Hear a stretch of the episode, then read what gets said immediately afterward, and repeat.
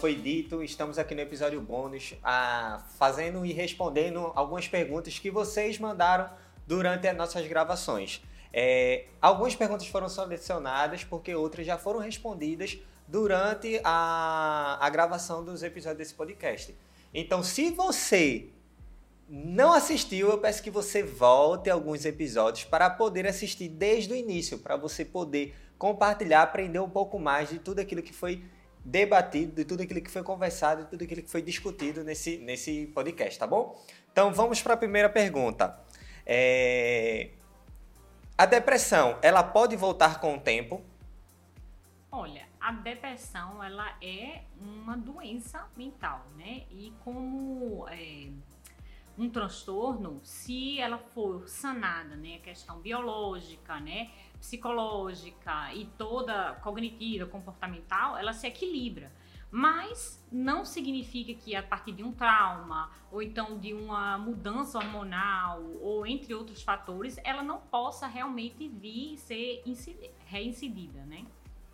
A não ser que haja uma cura divina, né? Que nós cremos, nós somos cristãos, nós cremos que Deus, Isso. ele tem o poder de curar. Sim. Então, realmente, se houver uma cura divina, não. Exato. Como eu posso ajudar um amigo que está com os sintomas? da depressão? É, normalmente quando a gente é, é, questionado isso no Instagram, sempre me perguntam isso, ó, Mil, que eu tenho um, um amigo que está depressivo, mas não reconhece. Às vezes o que você acredita que seja depressão, na verdade não é.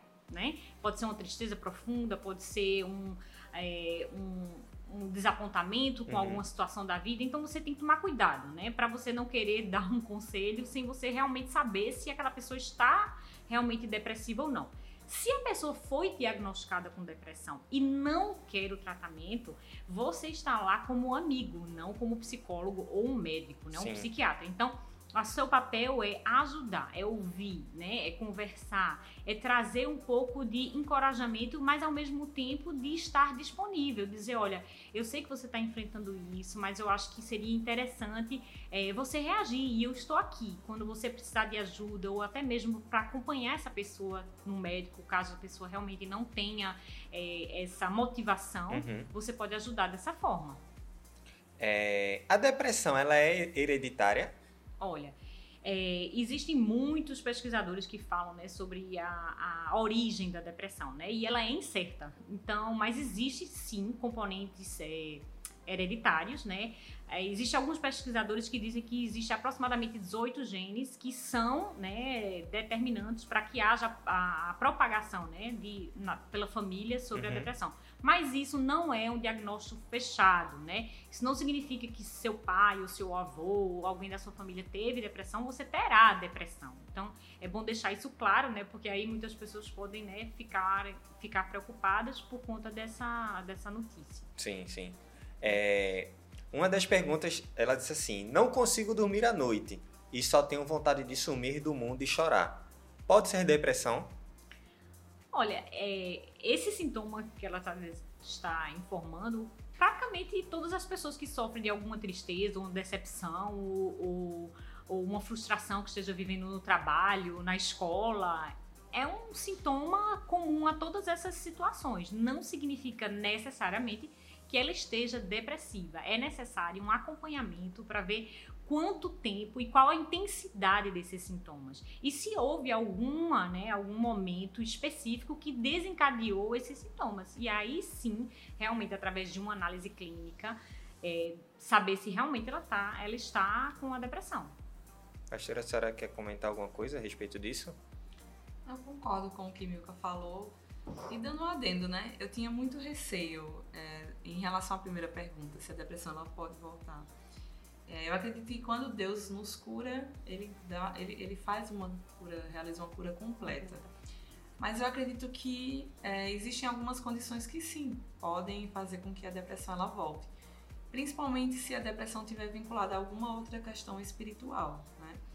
Nós já falamos no podcast que a, a depressão enquanto uma doença é, física, mental, mas nós também falamos do caráter espiritual da depressão, né? Uhum. Que muitas pessoas acabam sendo acometidas pela depressão por causa de outras questões, por causa uh, uh, de pecados que são encobertos e aquilo traz uma angústia. A dor daquilo traz uma angústia e a pessoa pode desencadear essa tristeza profunda e não sair mais dela.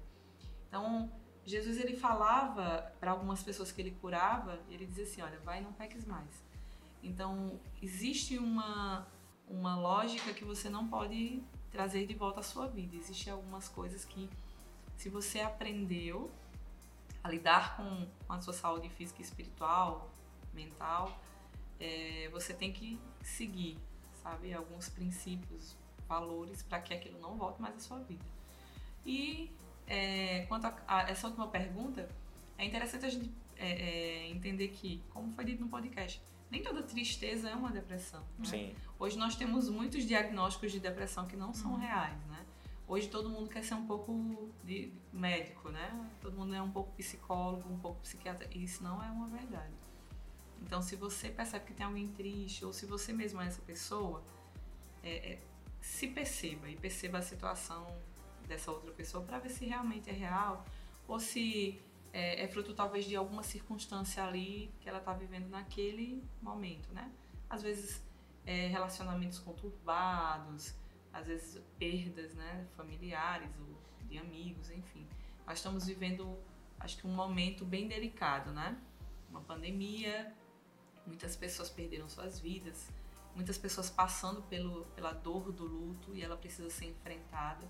Então a gente precisa ter essa reflexão, né, de qual é o momento que nós estamos vivendo para saber identificar o que é e o que não é depressão.